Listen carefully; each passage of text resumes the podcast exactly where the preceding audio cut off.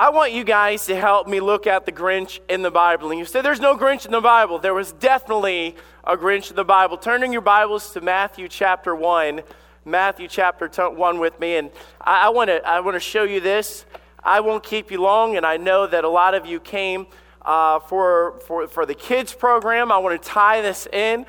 But I promise you, I said Matthew chapter 1. Turn to Matthew chapter 2, verse 1. Matthew chapter 2, verse 1. Sometimes we do something like this. Um, we come for the kids program, and I, I want to be able to give you something that probably from an angle that you're not expecting. I promise you, I'm going to come at this from an angle that you're not expecting it. So if you bear with me, I feel like this is drastically important. I think this is very vital to our day and age. And in Matthew chapter 2, verse 1, this is the story of the Magi. If you look up and you tell the story uh, of Christmas and you wait till Christmas morning, you're going to open up your Bible to Luke chapter 2. What you're going to find in Luke chapter 2 is the angels coming to tell Mary and Joseph, and, and, and then we have the follow up of Mary and Joseph with the manger, and then the, uh, the shepherds hear about it, they go to worship, but we miss out on this story. And this is the story of the Magi. But read with me in Matthew chapter 2, verse 1. Now, when Jesus was born in Bethlehem of Judea in the days of Herod the king, behold, they carried wise men from east to Jerusalem, saying, Where is he that is born king of the Jews? For we have seen his star in the east. They've come to worship him. Now, at first, we look at this and say, What's going on? Well, let me show you, first of all, Herod had no idea. Let, let me tell you, Herod had no idea. Here they are sitting there excited about coming into this, this city that was promised from the Old Testament. Here they have Jerusalem. They walk into this city. They come upon this king. And you would think that this king would know about the prophecy. He was the king of Israel, but not like King David or King Solomon. He was uh, an Arab, he was a descendant of other people. He was brought in because of bad uh, terms and things that was going on that made him inherit the kingdom. He was not born into it. He took over this kingdom, but he was not a Jew. He actually on the opposite, the Jews hated him. And here you have this introduction of this man named Herod. He had a reputation of being a crazy man, a reputation of bloodshed and scandals. He was not a good guy. He was paranoid. To prove how paranoid he is, from history tells us that when he thought his wife was going up against him, he had his wife killed. He had two of his kids killed. He had his brother in law killed. He had his mother killed. This guy was crazy. So you can imagine as these men show up, and we learn from history that what we used to do in our Christmas drama is we used to make this big deal out of the Magi coming in because they disturbed the city. So we know they weren't just three guys. We don't actually know how many guys. People guess that there was three just because there was three gifts. There could have been two, there could have been 20. We have no idea. But we do know that these magi came in. They disturbed the city. They came down.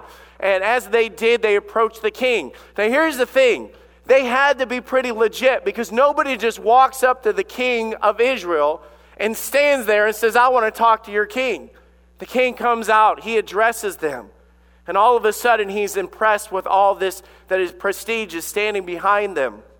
And when Herod the king had heard these things, he was troubled, and all of Jerusalem with him. Why was he troubled? You can imagine this king that murdered, killed, stole, manipulated, did whatever he could to get his position is now saying, Hey, we've not only heard of a king, we've traveled two years to get here, and we're not here to meet him. We're here to worship him. Now you can imagine this guy with ego, with this guy with a big head, this guy with this reputation was like, no way. He goes out of there and he meets with all these scribes and these chief priests, and he walks up to them and he says, Is this even legit? I'm hearing about these, these guys that are coming in. They're, they're disturbing me. He was upset, disturbing the city because of the way that the king was upset. Look at verse 4. When he had gathered all the chief priests and the scribes and the people together, he demanded of them where Christ should be born. Can you imagine that? This guy that already had that reputation, the scribes and the Pharisees, these religious leaders, they walk in and say, Sir, what can we do for you? He stands up and he says, I want to know from you guys the truth. You're all Jews. You know the history. You know what's going on. Is it true that there is a king to be born that would be the king of the Jews? And they said unto him, in Bethlehem of Judea. Now, listen to the specifics of this. Yes, in Bethlehem of Judea, for thus it is written of the prophet, and thou, Bethlehem, in the land of Judah, art not the least among the princes of Judah, for out of thee shall come a governor and shall rule my people of Israel. I want to point at something. And I promise you guys, I'm going to take this in a direction that you're not expecting, I promise. There's prophecy quoted right here. Christians, if you will, in this situation, which I know that this was not at this place, believers, if you will, God's people, if you will, are called unto the king. They stand in front of the king, and in front of the king, they declared what was prophesied in the Old Testament about the coming Messiah to the detail of where, when, who, and what he will do. Then in verse 7, then Herod, when he had privately called the wise men, inquired of them diligently. What time the star appeared. He wasn't wanting to know because he wanted the details to go worship. He wanted to know so that he could murder. And he sent them unto Bethlehem and said, Go search diligently, diligently for the child, for the young child. When he have found him, bring me word again that I may come and worship him also, which he lied. He wanted to eliminate anybody that would come and stand in his way. Matthew chapter 2, verse 9. And when they had heard the king, they departed, and lo, the star which saw in the east went before them till it came and stood over where the young child was. When they saw the star, they rejoiced in exceeding great joy. And when they were coming to the house, they saw the young child with Mary his mother and fell down and worshipped him. When they had opened their treasures, they presented unto him gifts of gold, frankincense, and myrrh. And you think about this. You talk about faith and believing. Now, have any of you guys have ever gone on a trip, a long distance? We just we just went on a trip this past summer, we went to the Philippines. Now, this is crazy to me. This is crazy to me that in the size of the world and how big our universe is, how big the world and earth is, to be able to find a spot on the other side of the world, literally on the other side, and through GPS and planes and, and all the phones and cell phones and things like that, that we could end up landing on the other side of the world and intersecting with people literally thousands of thousands and thousand miles away. Now imagine this. What is the faith that it would take in a prophecy to walk, to drive, to ride on the camel, let's say to drive, to travel for two years, to arrive in this one spot, to open the door, two years of traveling, to walk in, and there is the king. And there is Jesus, two year old Jesus. And all that time, everything that God said came true right before their eyes. Jesus was there. Just as foretold hundreds and hundreds of years before came true. The wise men returned another way as God told them. Verse 16, and then when Herod, when he saw that he was mocked of the wise men, was exceeding wroth, and sent forth and slew all the children that were in Bethlehem, and in all the coast thereof, from two years and older and under, according to the time which he had diligently acquired of the wise men then was fulfilled that which is spoken, listen to this, by Jeremiah the prophet, saying, In Ramah was the voice heard, lamentation and weeping and great mourning. Rachel, weeping for her children, would be comforted because they were not. Again, in the city of Jerusalem, in the town of Bethlehem, in the region that God promised, prophecy was fulfilled just as God said. Now you're saying, what's the twist on this? I don't want to look at Herod. I'm not even looking at the wise men. There's other people mentioned in this story that we overlook. Other people in this story that we completely go right around and not stop and ask the question and, and, and just think, why in the world? Go back to verse 4.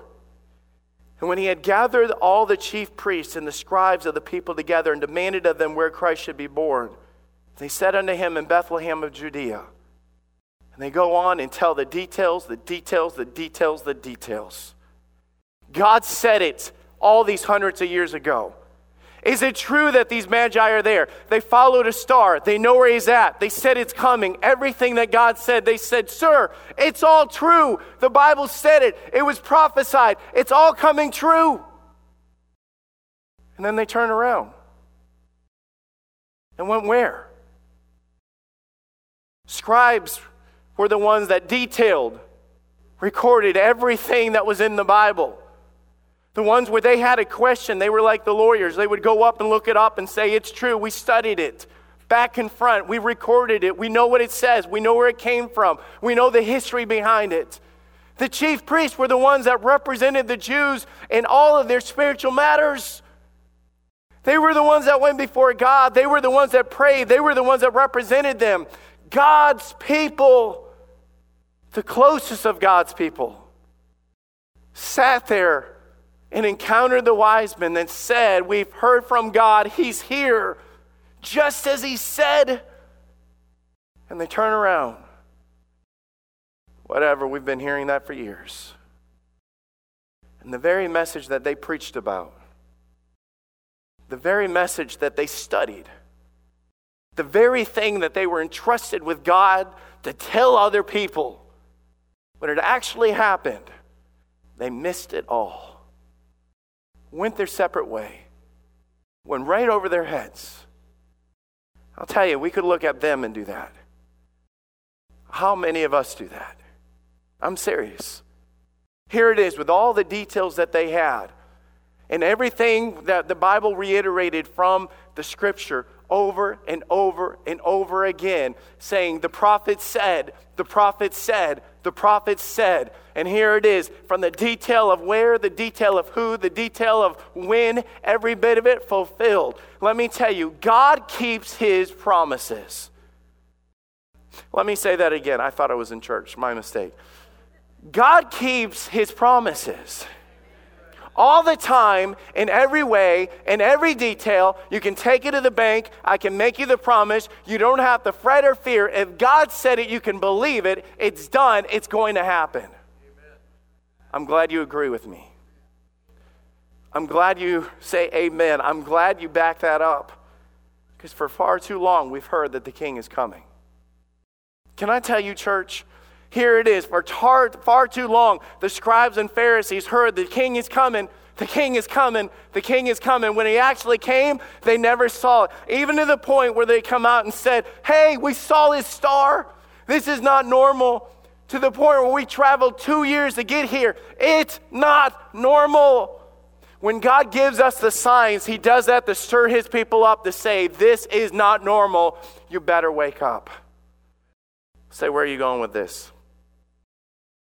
In Genesis chapter 12, verse 1, Now, when the Lord God said unto Abraham, Get thee out of the country, from my kindred, from my father's house, unto the land that I will show thee, and I will make thee a great nation, and I will bless thee, and I will make thy name great, and thou shalt be a blessing, and I will bless them that bless thee, and curse them that curse thee, and in thee shall all families of the earth be blessed. Church, do you believe that God actually said that? Did you know that's not just some sort of crazy history from the past? It's not some radical thing that Christians believe. God took Abraham, his chosen people, raised them up. Those children become the children of Israel. Their nation is the nation of Israel. He called them out. He separated him. He promised them. He gave them everything. And guys, let me tell you right now what we are seeing happen in our world today is the stars shining, saying, Hey, the king is coming. How many of you guys have seen right now the declaration of them making Jerusalem the capital of Israel? And we sit there and say, What's the big deal? What, what did you say, scribes? What did we say, chief priest? What's the big deal? We're going to sit there and turn around? No, do you understand that in 1948, 1948, when Israel became a nation again, within that time of what God prophesied, He promised to Israel God promised to them in Israel that they would be a nation, that He would reunite them again. It is part of end time prophecy. In Jeremiah 30, verse 3 For lo, the days come, saith the Lord, that I will bring again the captivity of my people of Israel and Judah, saith the Lord. And I will cause them to return to the land that I gave to their fathers, and they shall possess it. And these are the words of the Lord spake concerning Israel and Judah, concerning Judah. Do you understand? God made a promise dealing with a piece of land that looks like this on the globe. A, a, nation that has been conquered, pushed around, ignored, rejected over and over and over again. Just to reiterate this, we've got time, I trust me. Watch this clip. President Trump receiving high praise from Israeli Prime Minister Benjamin Netanyahu for recognizing Jerusalem as the official capital of Israel. We're profoundly grateful for the president for his courageous and just decision to recognize Jerusalem as the capital of Israel and to prepare for the opening of the U.S. Embassy here. This decision reflects the president's commitment to an ancient but enduring truth, to fulfilling his promises and to advancing peace. The move also getting approval from his evangelical base. Here now, First Baptist Church senior pastor and Fox News contributor, Robert Jeffress. Thank you for joining us this morning. Uh, we understand you were on a conference call with White House officials yesterday in regards to this yeah. Jerusalem move. Can you tell us about it? Well, I have been uh, over the last several days on a conference call with State Department officials and White House officials about this. And look, I believe President Trump is a modern profiling courage for having the guts to do what no other American president has been willing to do. And look, uh, those who are devout Jews and Christians celebrate this decision because they believe what the Bible says that God gave this country to Israel and made Jerusalem the capital 3,000 years ago. But beyond that, this is the right thing to do. I mean, we recognize the right of every other country in the world to name its own capital. Nobody argues with France's right to make Paris its capital city. Why should Israel be any different? I think the president made the right call here. Well, he's, and he's made a lot of, uh, you know, it's, it's been great for him with his evangelical base, and there's a lot of people that do see it your way. I think there is a lot of concern, and there has been in the past from politicians that this will stir the pot, and you worry about what this is going to do to, uh, you know, the Middle East at this point because it's angered a lot of people as well.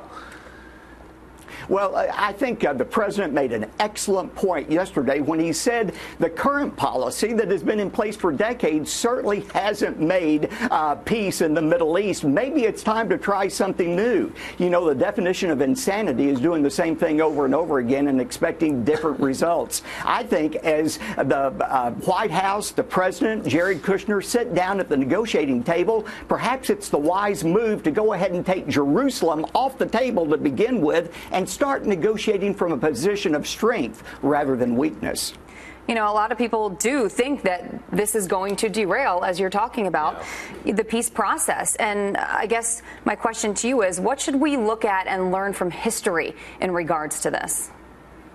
Well, I think what we ought to look at in history, even for those who don't believe the Bible, history confirms that this land belongs to Israel. You know, this idea of Palestinians, most people, most of our viewers don't know that term Palestine was invented by the Roman Emperor uh, Hadrian in 100 AD as a way of saying to the conquered Jewish people, this land is no longer yours. But history shows that Israel, the Jewish people, occupied this land before the Arabs, before before the Palestinians, before the Muslims. And you know, I had an Israeli officer say to me one time, he said, Robert, what if Israel said to the United States, we are no longer going to recognize Washington, D.C. as uh, your capital until you divide a portion of the capital and give it to Canada and another portion of Mexico to be neighborly? That is ludicrous, but that illustrates exactly why the president made exactly the right call. He is on the right side of history and more importantly, he's on the right side of God.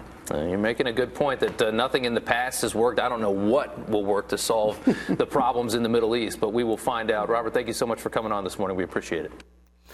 See what I love about this? It's not a political thing. If you were a Christian here today, this is what we go by. And when the Bible says, I will bless them that bless thee and curse them that curse thee, I'd rather stand on the side that God said He's going to bless than the side that He's going to curse.